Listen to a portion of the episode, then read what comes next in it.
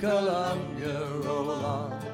Roll on, Columbia, roll on. Your power is turning our darkness to dawn. So roll on, Columbia, roll on. Hello and welcome to Capitol Ideas. This is where we sit down with members of the Washington State House of Representatives to give listeners an inside look at important aspects of how their citizen legislature works and who and what it's working for. We're speaking today with State Representative Zack Hudgins. Zack represents Washington's 11th legislative district, and he is the floor leader for the Washington State Majority House Democrats. Well, welcome, Zack. It's good to have you here. It's good to be here. Thanks for having me. Many legislators are saying that the 2010 session was the most difficult they've ever dealt with. Is this an opinion you, you share? Yeah, the 2010 session that we just got out of was a difficult session for a number of reasons. Starting with the economic crisis that the country's facing, we really feel the pinch here in Washington state, and that means that we've got a lot of folks that are worried about the future, and we've got reduced funding and reduced tax revenue coming into the state. We've got increased need for services. You're on the General Government Appropriations Committee. This is a, a, pretty vital committee in terms of writing a budget for state government operations. Could you talk a little bit more about the difficulties that you had to deal with, and also how does it look for 2011 slash 12? Well, a lot of folks really feel that uh, we could balance the budget by just cutting waste and fraud out of the state budget. The General Government Appropriations Committee uh, is the subcommittee of appropriations that really goes after that. Uh, we talked to over uh, 70 agencies at the state those that have funding straight from the general fund and those that have a revolving fund that uh, they're called central service agencies. So they take money from other agencies to do what they do. So department of personnel for example writes all the paychecks for the state and other agencies pay the department of personnel to do that. The attorney general's office and the state printer and there's a number of other offices as well the auditor are paid by other agencies so we're looking at all these agencies to figure out how we can do things better, more efficiently. How can we get a bigger and better bang for the tax dollar? Uh, and we found some of those ways, not just through cuts, which we did a lot of. At the end, we've cut over 1,500 uh, state employee jobs in this last budget that we did. And we found new ways and more efficient ways of doing things. For example, uh, one of my ideas was to save millions of dollars at the state printer by implementing print management, figuring out how many pages we're printing in the state agencies and trying to figure out how to do it better, quicker, cheaper. The cuts that you referred to were, were really pretty massive. Just during the last year of the legislature, the cuts were in the billions. You also raised revenue to the tune of, of somewhat less than a billion dollars in new taxes, many of which are temporary. I believe that it worked out to around 18 or 19 cents of new revenue for every dollar of state spending that was actually cut. Could you talk a little bit about that revenue package? The state was in a real tough pinch, and it's not just the economic downturn. Uh, we depend uh, on state tax revenue for about 10% of all the state tax revenue that comes in comes from construction. Uh, we know the housing collapse uh, caused our construction industry in Washington state to really hurt. Um, and so that's just one piece. Uh, when times get tough, people take their kids out of private schools, they put them into public schools. Uh, so, in a time when we had really serious implications from a nationwide housing crisis and economic meltdown, we can't exaggerate too much that this was the worst economic crisis we faced since the Great Depression. We had an increased need for services. And so, this is what we were looking at. Now, we cut, we basically had to rewrite the state budget. Uh, with this idea that we had more uh, need, that we can't let prisoners out, that we got to keep the schools open and we cut about four dollars out of the budget for every dollar we raised. I believe it was four dollars and forty cents. And then we focused those taxes that we increased on very specific things. You know, I'll give you an example is two cents per can of soda pop. Uh, we looked at things that were discretionary, things that people could choose whether they wanted them or not, that weren't necessary for life. 26 cents, I think, per six pack of beer, bottled water, uh, candy. Those kinds of things that people can really do without. Now, at the same time, we focus those new taxes uh, on keeping jobs in Washington state. So we gave exemptions to bottlers. We gave B&O credits for creating jobs in the candy manufacturers. So Seattle Chocolates is made in my district, in Tukwila, interestingly enough. we tried to protect those jobs. Uh, the same with the Almond Roca folks in Tacoma and Aplets and Cotlets. We're trying to protect jobs by giving B&O credits, and we tried to give very small increases to discretionary things in order to protect these very vital, very important services that the state provides on college tuition, on state need grants, on early learning programs, on adult day centers, uh, all sorts of things that help people go to work or provide for their kids or create opportunity for the future. In addition to being a legislator, one of one of 98 members of the State House of Representatives, you're also the floor leader of the Majority Caucus, the Democratic Caucus here in Olympia. Could you talk a little bit about how you went about that job during one of the most contentious sessions in recent history? Part of your job is to lead floor action and help orchestrate floor action. There were a lot of arguments and some very heated debates on the floor this year. Well, our whole process is set up to argue and to debate. I mean, that's what we're here for, is to vent issues, to vet the process, to vet the bills, uh, to really uh, sometimes have it out, uh, making sure that everybody knows that their voice is being heard in the public sphere. I remind folks that everything we do is public. People can either tune in on TVW, they can tune in on the internet and listen to us, watch from the galleries. You know, we're open throughout the entire process to what we're doing. Now, that means that people still have very strong feelings and can get very passionate about these things. And it is true that we have to keep our agenda moving. And so, my job as floor leader is to make sure that we're prepared on the issues to help set up which bills are coming up for debate and making sure that our side of the debate is strong and clear so voters understand why we're doing what we want to do. It's been several weeks now since the final adjournment of the special session. You've been back in your district for that time. What are you hearing from your constituents? Well, I can say that things are really mixed back home. Uh, people are upset at the economic crisis, but they're happy that some of the services were preserved. They're not happy about the size of the cuts, but they understand the need for those cuts. They're worried about the future and about how they're going to make their mortgage payment and about the future of jobs in the state. And then they're happy that we passed a transportation budget that's going to create 14,000 jobs. What I think is very clear back home is that there's not one set of ideas or one thing that everybody is thinking. People are concerned about the economy, they're concerned about the future, uh, the opportunities that their kids are going to have, and they're very interested in the details of what we did down in Olympia. As the floor leader, a lot of your time is taken up with caucus wide and legislative wide duties, but obviously you still represent the, every single person in the 11th district. What kind of issues and solutions are you working for during the interim here for the coming session that will affect not only people throughout the state, but specifically people in your district? As floor leader, I'm elected by my entire caucus to work with the leadership team, to be part of leadership, to set the agenda for the caucus, and then make sure the floor debate runs well.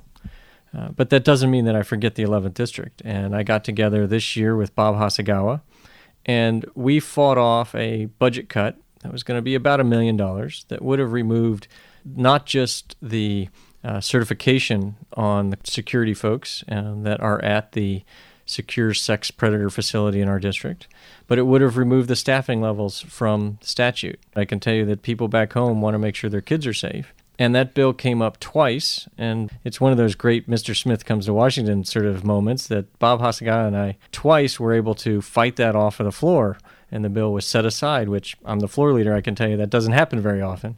In the end, we were able to preserve funding in the budget to make sure that those really, I mean, these are folks being kept in a civil commitment facility because they're likely to reoffend. These are not folks that we want around our kids. These are not folks we want in our neighborhoods. There are only two of these facilities in the entire state, and one of them's in the 11th district. The other one's on McNeil Island, so uh, they don't have as many kids running around there. Uh, so Bob and I really fought hard to protect that funding, even in a bad budget year, and to protect our kids and the families back home because we know folks in South Park and Georgetown and Beacon Hill and West Seattle are very concerned about that. Uh, I'm sure that the uh, issue will come up again next year, and we'll see if Bob and I can kind of keep fighting on it. So uh, there's a very specific thing that we did this year and that I helped lead on. Bob and I worked as a great team and really educated folks about the importance of this to our district. You know, one thing that I've uh, heard a lot about back home is uh, about foreclosures. And Senator Adam Kline had a bill in the Senate last year that was going to work on how do we deal with foreclosures and how do we keep people in their homes.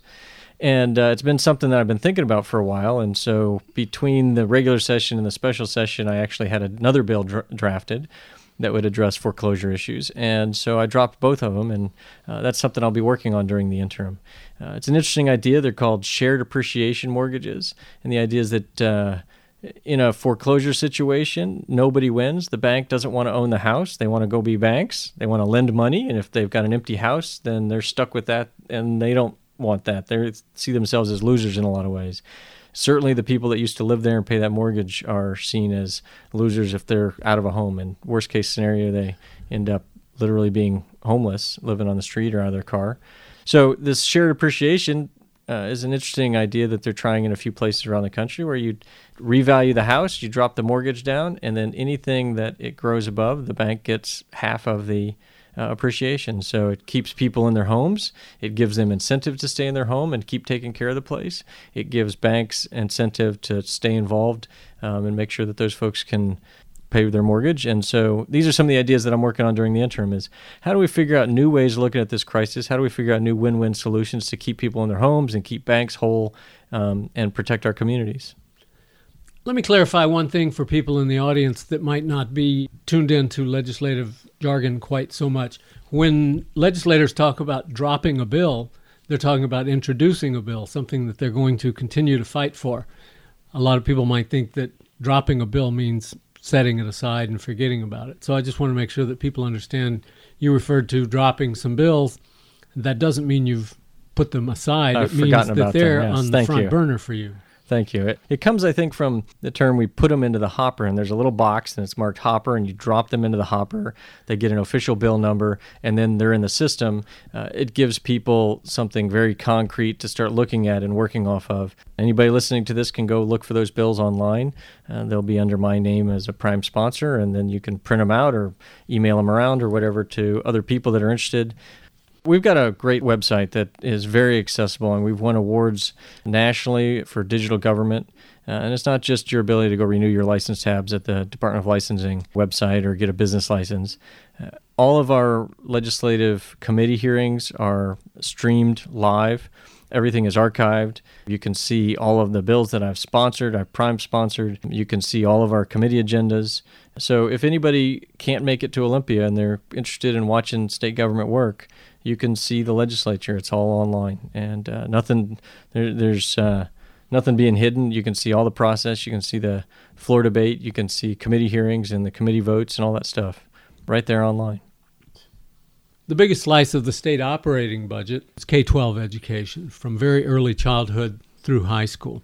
This budget was just as prone to suffering as all the rest of the budget items, but I know that the legislature seemed to have gone out of its way to try to protect education spending. We talked about jobs and how important it is to create jobs to work us out of this recession. And education, I think, is seen by most people as key to creating jobs, or at least to creating qualified workers. One of the ways we've been able to maintain our quality of life in Washington State, one of the ways we've been able to attract new businesses and hold on to businesses in Washington State is through education. Boeing wouldn't survive without educated workforce, without good community and technical colleges, without great engineers. There's no reason why Amazon.com would have come to Washington State without so many college educated people. And that's why we've got Google coming to Washington State, why we're attracting server farms to Washington State education is just key to all of this. Our trade, our legacy industries like uh, like forestry and extraction industries are all really geared towards education. And you're absolutely right that we had to cut a lot out of education. I mean, it is about 43% of our state budget is spent on education. And we're also finding that we've got more and more need at the earlier ages the Thrive by Five movement. Kids' brains develop so much more quickly than we expected, and so we have to teach those kids things before they even get to school that we weren't in the past.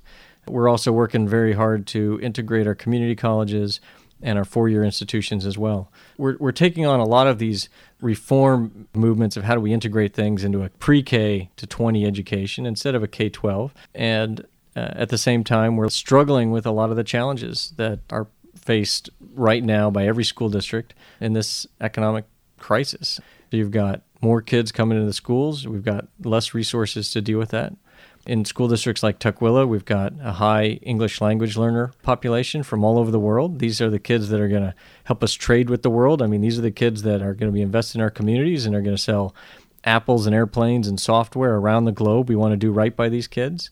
We've got English language learners, we've got refugee kids, uh, we've got a high turnover rate in a lot of these schools 30%, 40% in some of the schools. Uh, we've got high free and reduced lunch problems. So these are all of the sorts of things that we've tackled this year um, when we looked at education. We're about out of time here. Let me ask you if there's anything you'd like to touch on before we close this podcast out for today. Well, we've talked a lot about education and about our desire to create jobs. One of the first bills we passed out of the House was the Jobs Act of 2010. And really simply put, it's going to create jobs in our state by retrofitting our schools uh, through a bond. We're going to sell bonds, and we're going to use that money to create jobs by uh, bringing all of our schools up to LEED standards and green environmental building standards. So folks will get new jobs and kids will have better places to learn. And uh, we've seen this done all over the state in places like Chelan, where they integrate it into the curriculum, they bring down their maintenance costs, and they've created jobs in the meantime. So uh, that's one of those things that we did during this session at the beginning and end, uh, with a lot of other uh, important reforms in between those two bills. Thank you very much. Thanks for having me. That's today's program. Subscribe to this podcast now and spend a few minutes a week with Capitol Ideas. After all, this is your state government, and the more you know about how it works, the better it can work for you. I'm Dan Frizzell for the Washington State House Democrats.